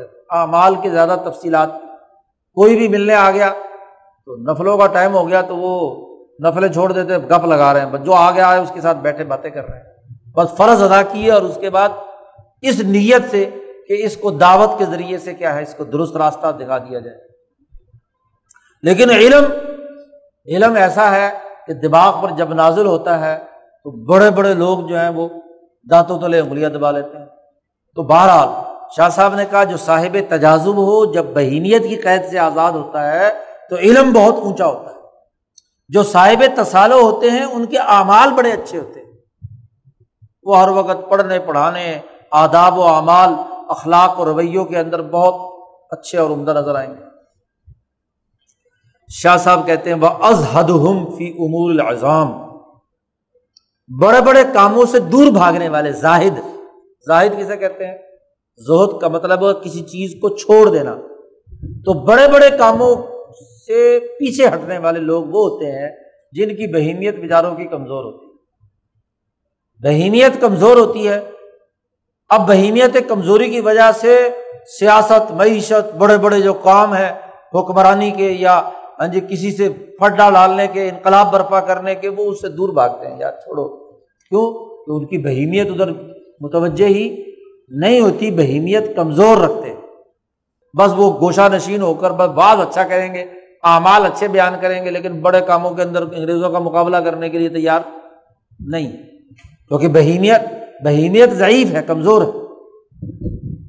لیکن صاحب العالیہ ان میں سے جو بہیمیت کمزور ہو، لیکن ادھر سے ملکیت عالیہ ہو۔ تو ایسے لوگ اللہ کی طرف متوجہ ہونے میں مکمل طور پر فارغ ہو جاتے چونکہ وہ باقی دنیا سے انہیں کوئی تعلق نہیں ہوتا۔ وہ کسی گوشہ نشین، کسی خان کا کسی غار کے اندر بیٹھ کر اپنی ملکیت عالیہ کی تسکین کے لیے ہر دم اللہ کی طرف متوجہ رہتے اور بہیمیت کمزور ہو لیکن ملکیت سافلہ ہو، تو پھر وہ اگر بہیمیت کے دائرے سے باہر نکلے، تو پھر ملائے سافل کی بنیاد پر آخرت کا خوف اور ڈر ان کے اندر اونچے درجے کا ہو۔ اور اگر یہ بھی نہ ہو، تو پھر وہ اللہ یت رکو کسلن و داتن ملکیت بھی بیچاروں کی سافل ہے، بہیمیت بھی کمزور ہے، تو پھر وہ اونچی طرف متوجہ نہیں ہوتے، سستی اور کاہلی کی وجہ سے۔ بس پڑے ہوئے مجزوب کام کاج کرنا نہیں چاہتے، آرام طلب زیادہ ہو گئے ہیں۔ تو سستی اور کاہلی، چونکہ بہیمیت بھی کمزور ہے، ملکیت بھی سافل ہے کوئی اس کے اندر توانائی اور کرنٹی نہیں ہے۔ اس لیے وہ پڑے ہوئے شاہ صاحب کہتے ہیں وہ اشد اقتحامن فل امور الزام بڑے بڑے کاموں میں مداخلت کرنے والے اور ہر ایک سے پھڈے بازی میں داخل ہونے والے وہ لوگ ہوتے ہیں اشد بہیمت جن کی بہیمیت بہت اونچے درجے کی۔ وہ بڑے بڑے کاموں چیلنجز کو قبول کرتے، مقابلہ کرتے۔ ان میں بھی شاہ صاحب نے کہا، جو صاحب العالیہ ہو یعنی بہیمیت شدیدہ ہو، ادھر ملکیت عالیہ ہو، تو اقبام ہم بر ریاست وہ حکمرانی کے لیے پیدا ہوتے ریاست قائم کرنے میں طاقتور ہوتے ہیں۔ مما یوناسب الرل کلی بہیمیت شدیدہ ہو ملکیت عالیہ ہو، تو وہ رائے کلی کے مطابق ملکوں کے نظم و نسق چلانے کی ان کے اندر اہلیت اور صلاحیت ریاست قائم کرتے ہیں، نئے نئے ملک وجود میں لاتے ہیں۔ محمود غزنوی کے بارے میں شاہ ولی اللہ صاحب نے لکھا ہے کہ ان کا ذائچہ اور محمد مصطفیٰ صلی اللہ علیہ وسلم کے ذائچے میں مشابت جی اس لیے ہندوستان فتح کیا اور ہندوستان پر غلبہ، ریاست قائم کی، سسٹم بنایا، اس ملک کو ہاں جی نئی توانائی دی، نئی زندگی دی۔ البتہ جو بہیمیت شدیدہ ہو اور ملکیت سافلہ ہو، تو اشد فی نحب القتال۔ ایسے لوگ چونکہ انہوں نے لڑنا بھڑنا ہے، تو لڑائی بھڑائی کے سپاہی ہوتے ہیں۔ اور یا سپاہی بنتے ہیں لڑائی بھڑائی کے، اور یا کندھوں پر بوجھ لاتے ہیں، مزدور اچھے ہوتے ہیں۔ باری باری دو دو ٹن جو ہے نا، بوجھ سر پر لاد کر لے جاتے ہیں، کیونکہ بہیمیت شدیدہ ہے، ملکیت چونکہ سافلہ ہے، اس لیے چھوٹے پست کام بھی کرنے کے لیے تیار رہتے ہیں۔ تو کمزوری کا، ورکر ٹائپ کام کر، جو بھی ان کے ذمے لگے کر لیتے ہیں۔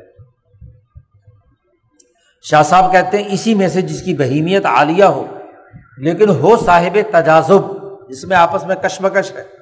ازن دفاع اسفل اگر یہ نچلی نچلی طرف متوجہ ہوں، تو صرف دنیاوی معاملات کے اندر مشغول ہوتے ہیں۔ بس دنیا میں ترقی حاصل کریں، دنیا میں کامیابی حاصل کریں، دنیا کی لذات حاصل کریں۔ اور اگر یہ اعلیٰ کی طرف ترقی کریں تو پھر صرف اور صرف متوجہ ہوتے ہیں دین کے کاموں کے اندر، نفس کو مہذب بنانے میں، دنیا چھوڑ دیتے ہیں کہ جی ہم نے صرف دین کے لیے جانا، چاہے دین ملے یا نہ ملے۔ شاہ صاحب نے کہا، وہی آدمی جس کے اندر بہیمیت شدید ہے، لیکن صاحب الاصطلاح یعنی اس کی ملکیت ملکیت اور بہیمیت کے درمیان کیا ہے؟ صلاح ہوئی ہوئی ہے تصالو ہے۔ تو یش تغل بہیما جمیان وہ بیک وقت دونوں چیزوں میں مشغول ہوتا ہے، دنیا میں بھی اور دین میں بھی۔ دین کا کام بھی بھرپور کرے گا اور دنیا کے مقاصد اور اہداف کے امور کو بھی بڑے سلیقے سے اور ترقی سے کامیاب بنائے گا۔ اور وہ یکسما مر رتن واحد ایک ہی وقت میں دونوں کا ارادہ کر کے چلے۔ شاہ صاحب کہتے من کانت عالیت منہم فی غایت العلوم ان میں سے جس کی ملکیت عالیہ ہو اور بہت ہی اونچے درجے کی یعنی بہیمیت بھی بلند درجے کی ہے اور عالیہ بھی، ملکیت بھی عالیہ ہے اور بہت ہی اونچے درجے کی ہے۔ ایسے لوگ اٹھ کھڑے ہوتے ہیں، دین کی ریاست بھی اور دنیا کی ریاست بھی اکٹھے حاصل کرتے ہیں۔ یعنی وہ نبی بھی ہوتا ہے اور حکمران بھی ہوتا ہے، ولی بھی ہوتا ہے اور خلیفہ بھی ہوتا ہے۔ کیونکہ ملکیت بھی عالیہ ہے اور بہیمیت بھی عالیہ ہے اور ملکیت عالیہ اونچے درجے کی ہے، تو یم باعث الا ریاست دینی و دنیا مان وہ دین کی بھی ریاست کا نمائندہ ہوتا ہے۔ ابو بکر صدیق ہے عمر فاروق ہے عثمان غنی ہے علی المرتضیٰ ہے دین کا بھی نمائندہ ہے اور دنیا کی ریاست، حکمرانی اور سیاست کا بھی امام ہے۔ وہ یسیر باقین بھی مراد الحق ایسا انسان حق تبارک و تعالیٰ کی مراد میں باقی ہوتا ہے اور اللہ کے مقاصد کو پورا کرنے میں اعلی کار ہوتا ہے۔ فی اتمامی نظام کل انسانی مفاد کا نظام پوری دنیا میں غالب کرنے کے لیے اٹھ کھڑا ہوتا ہے۔ اور اس کے بنیادی کام شاہ صاحب نے یہاں کہا ہے، دو ہے ایک خلافت یعنی حکمرانی، اور وہ امامت البلہ، اپنے دور میں وہ اپنی پوری ملت کا امام بھی ہوتا ہے۔ یعنی دین کا امام بھی ہے اور خلیفہ اور حکمران بھی ہے۔ شاہ صاحب کہتے ہیں وہ الا یہ لوگ وہ ہوتے ہیں، ہم الانبیاء و ورثت یہ انبیاء ہوتے ہیں اور انبیاء کے ورثا ہوتے ہیں۔ خلفۂ راشدین ہیں۔ کہ جو بیک وقت دونوں صلاحیتوں کے حامل ہوتے ہیں، کیونکہ ان کی ملکیت عالیہ بہت اونچے درجے کی ہوتی ہے اور بہیمیت شدیدہ بھی اونچے درجے کی ہوتی ہے۔ اب حضور صلی اللہ علیہ وسلم کی ملکیت عالیہ تو اتنی ہے کہ ملا اعلیٰ کیا سدرت المنتہا بھی کراس کر لیا، جبرائیل ساتھ لے کر کراس کر کے آئے۔ اور بہیمیت شدیدہ اتنی کبھی ہے۔ انس ابن مالک رضی اللہ تعالیٰ عنہ فرماتے ہیں، بخاری میں روایت ہے کہ ہم کہا کرتے تھے کہ حضور صلی اللہ علیہ وسلم میں ستر مردوں کی طاقت۔ ستر مرد طاقتور ایک طرف اور حضور صلی اللہ علیہ وسلم کی طاقت ایک طرف۔ اور یہ ایک سوال کے جواب میں ہاں جی انہوں نے یہ بات کہی۔ انہوں نے بتایا، انس ابن مالک نے کہ حضور صلی اللہ علیہ وسلم جب حج کے لیے روانہ ہو رہے تھے، تو چونکہ مہینے، سوا مہینے کا سفر تھا، نو بیویاں تھیں۔ سات حضور کے دو چار بیویاں تھیں، باقی ساری تو وہی تھیں۔ تو حضور صلی اللہ علیہ وسلم نے ایک رات میں نو بیویوں سے تعلق قائم کیا۔ تو اس پر کسی صحابی نے پوچھا کہ کیا ایک رات میں نو بیویوں کو فارغ کر دیا حضور نے؟ حضور کی تو طاقت ستر مردوں کے برابر تھی۔ حضور نے تو اپنے نفس پر کنٹرول اور ریاضت کے ساتھ نو بیویوں پر اکتفا کیا۔ ورنہ حضور کے لیے تو ستر بیویاں بھی ہاں جی ضروری تھی تو جس آدمی کی بہیمیت اتنی اونچے درجے کی ہے، تو ملکیت اونچے درجے کی ہے، تو وہ امام الانبیاء، اتنی صلاحیت کے مطابق یہ جبلت ہے، گویا کہ نبی کرم صلی اللہ علیہ وسلم۔ اور اسی طریقے سے آگے کیا ہے؟ خلفۂ راشدین کی حالت ہے۔ ہاں جی کہ وہ ملکیت بھی عالیہ ہے اور بہیمیت بھی عالیہ شاہ صاحب نے کہا وہ اساتین الناس و سلاطین ہم وہ اول العمر من ہم ولدین انقیاد فی دین اللہ اہل الاصطلاح لوگوں کے جو بڑے بڑے ستون ہیں انسانوں میں سے جو انسانیت کے بڑے بڑے ستون ہیں وہ سلاطین ہم اور ان کے سلطان اور حکمران ہیں۔ وہ اول العمری من ہم اور ان کے حکمران کسی نظم و ضبط کو سنبھالنے والے ہیں، وہ وہ لوگ ہوتے ہیں کہ جی- یجب ان قیاد ہم فی دین اللہ، کہ وہ اللہ کے دین کے ایسے پابند بن گئے کہ وہ اصطلاح والے ہیں یعنی ان کی ملکیت اور بہیمیت میں صلح ہے، لیکن ملکیت عالیہ ہے۔ ملکیت عالیہ ہے، دونوں کے اندر کیا ہے؟ تصالح پایا جاتا ہے۔ اور وہ اتواہم لا کا اہل الاصطلاح اور ان پہلے لوگوں کے جو نمائندے، حکمران، سلطان، خلیفہ، امام ہیں، ان کی اتباع کرنے والے وہ لوگ ہوتے ہیں جو اہل و اصطلاح جن کے درمیان تصالو ہوتا ہے ملکیت اور بہیمیت میں، لیکن ملکیت سافلہ ہوتی ہے۔ ملکیت سافلہ ہوتی ہے۔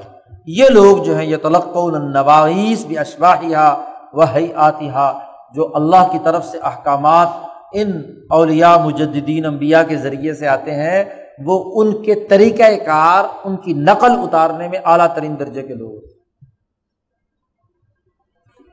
شاہ صاحب کہتے ہیں کہ ان تمام میں سے کنارے پر وہ لوگ ہیں جو اہل التجازب جو کش بکش والے ہیں۔ یعنی ان کی بہیمیت بھی کمزور، ملکیت بھی سافلہ اور کش بکش بھی ان میں موجود ہے۔ دونوں کے درمیان لڑائی بھی ہے۔ تو وہ لوگ جو اطراف میں ہوتے ہیں، بالکل کنارے پر، وہ وہ لوگ ہوتے ہیں کہ اما منہمی فی ظلماتی طبیعہ یا تو وہ طبیعت کے اندھیروں میں، لذتوں میں منہمک ہوتے ہیں۔ بس خالیہ پھیلیا شہبت پوری کر لی، وغیرہ وغیرہ۔ فلاں یقیمون سنت راشدہ سنت راشدہ کو قائم نہیں کرتے۔ او قاہرون علیہ ان کانو اہل علوبن عزو علی ارواح النوامیس یا وہ لوگ ہوتے ہیں کہ جو غالب آ جاتے ہیں اپنی ان تمام امور پر بشرتے کے، کہ ان کے اندر ملکیت کسی درجے میں عالیہ ہو اور وہ جو اللہ کے احکامات آئے ہیں، ان کو کسی درجے میں وہ مضبوطی سے پکڑ لیں ان کی روحوں کو۔ وکانت الحم مسام فی اشباہیہ البتہ ان اعمال کی جو عملی شکل ہے، اس میں وہ کمزور ہوتے ہیں۔ وکان اکثر ہمت ہمت ہم معرفت کی جبروت ایسے کمزور لوگ اگر ملکیت عالیہ رکھتے ہوں، تو ان کی اکثر ہمت عالم جبروت کے دقائق کی طرف متوجہ ہونے کی ہوتی ہے۔ کچھ نہ کچھ اس کے رنگ میں رنگین ہو جاتے ہیں۔ وہ ان کانو دونا ظالی کا اور اگر اس سے کم درجے میں ہو تو پھر وہ ریاضتوں اور اوراد و وظائف میں مشغول ہو جاتے ہیں۔ ہر وقت کسی نہ کسی ورد وظیفے اور کسی نہ کسی ریاضت کا اہتمام کرتے ہیں اور اس اہتمام کے نتیجے میں اعجبو بوارق الملکیہ من کشفن و اشرافن و استجابی دعوتن کبھی کبھی ان پر ملکیت کی چمک آتی ہے جس میں ان کو کچھ چیز کشف ہو جاتا ہے۔ یا کوئی اشراف یعنی ان کا کسی نظر کی طرف توجہ ہو جاتی ہے، یا وہ کوئی دعا مانگتے ہیں تو فوراً ہی قبول ہو جاتی ہے، وغیرہ وغیرہ۔ لیکن چونکہ ملکیت سافلہ رکھتے ہیں، اس لیے دل کی گہرائیوں سے وہ اللہ کے جو نوامیس یا مقدس آیات ہیں مالا اعلیٰ کی اس تک پہنچنے کی اہلیت نہیں رکھے ہوئے ہوتے۔ ہاں جی ہاں اپنی طبیعت پر جبر کر کے، قہر کر کے اور کچھ انوارات حاصل کر کے کچھ تھوڑا بہت تعلق قائم کر لیں تو کر لیں۔ یہ شاہ صاحب نے کوئی آٹھ اصول ان آٹھ اقسام کے حوالے سے بیان کرنے کے بعد کہا فہاز ہی اصول یہ چند اصول ہیں آتانی ہا ربی، میرے رب نے مجھے یہ عطا کی من اتقنہا، جس نے اس پر بہارت حاصل کر لی، تو اس تجلا احوال اہل اللہ و مبلغ کمال تو اس پر تمام اہل اللہ کے حالات اور ان کے کمالات کے مرتبے کھل کر سامنے آ جائیں گے کہ باعزید بستانی ایسے کیوں تھے، بابا فرید ایسے کیوں تھے، شیخ عبد القادر جیلانی کے یہ اعمال و اخلاق کیوں تھے اور اسی طریقے سے شہاب الدین سہر وردی کیوں شہید ہو گئے؟ کیوں منصور نے الحق کی بنیاد پر پھانسی چڑھی اور کیوں جنید بغدادی نے اس کا ساتھی ہونے کے باوجود ایسے حالت کے اندر زندگی بسر کی کہ امام بن کر سلسلہ طریقت کو آگے پھیلانے کے رہنما بنے تو جبلت کے فرق سے ان کے اعمال اور رویوں کا تحلیل و تجزیہ کرنا آسان ہو جائے۔ وہ مت مہا اشارات ہم ان انفسم اور ایسے ہی ان صوفیہ کے جو اشارات اپنی ذات کے بارے میں کیے ہیں، ان کا متمع نظر بھی سمجھنا آسان ہو جائے اور وہ خراجہ مراتبہ سلوک ہم اور ان کے سلوک کے جو مختلف مرتبے ہیں، وہ بھی سمجھ میں آ جائیں گے کہ کون کس مرتبے کا ہے۔ اسی لیے مبتدی اور ابھی سلوک طے کرنے والے کو پر پابندی لگائی جاتی ہے کہ وہ صوفیہ کے احوال مت پڑے کیوں؟ کہ ایسی حالت میں پڑھنے کے نتیجے میں پتہ تو ہے نہیں۔ کہ ان کی مقام کون سا ہے اور کس مقام سے انہوں نے کون سا اشارہ بیان کیا ہے۔ اس لیے ہمارے بزرگوں کے یہاں تو یہ طے شدہ ہے کہ بزرگوں کے حالات پڑھنے کے بجائے صحابہ کی زندگی پڑھو۔ صحابہ کے اعمال اجتماعی ہے اور اس اجتماعی اعمال کی بنیاد پر اپنی اصلاح یا اپنی کمزوریاں دور کرنے کا کام ہونا چاہیے۔ باقی تو کسی بزرگ کی کون سی حالت اور کس مقام پر ہے کس جبلت کا حامل ہے، جس کی وجہ سے وہ اشارہ کیا ہے، اور آپ کی جبلت کی اس جبلت سے کوئی مناسبت نہیں ہے، تو ان کی بات پر عمل کرنا شروع کر دو، تو پھر ٹانگیں الٹی، دماغ نیچے۔ یہ جو اکثر اسی طرح کے خود ساختہ وظیفے کرتے ہیں، تو وہ اسی لیے الر جاتے ہیں نا۔ یا مالی خولیا ہو جاتا ہے، یا دماغ خراب ہو جاتا ہے، یا کوئی اور مسئلہ ہو گیا۔ تو شاہ صاحب نے کہا کہ جو آدمی ان اصولوں کو جو مجھے اللہ نے عطا کیے ہیں، ان کو مہارت کے ساتھ سمجھ لے گا تو وہ ان تمام پہلوؤں کا ادراک رکھنے کی اہلیت حاصل کر لے گا۔ ذالک من فضل اللہ علینا و الناس ولا اکثر الناس لا یشکرون۔ شاہ صاحب کہتے ہیں کہ چونکہ یہ نئی بات اللہ پاک نے مجھے سمجھائی تو یہ اللہ کا ہم پر فضل ہے اور لوگوں پر بھی فضل ہے ہمارے واسطے سے۔ ولا کن اکثر الناس لا یشکرون، لیکن لوگوں کی اکثریت شکریہ ادا نہیں کرتی۔ اتنا اعلیٰ قانون اور ضابطہ جبلت سے متعلق بتلا دیا۔ پھر بھی بری اللہ فکر کا شکر نہیں ادا کرتے لوگ۔ اللہ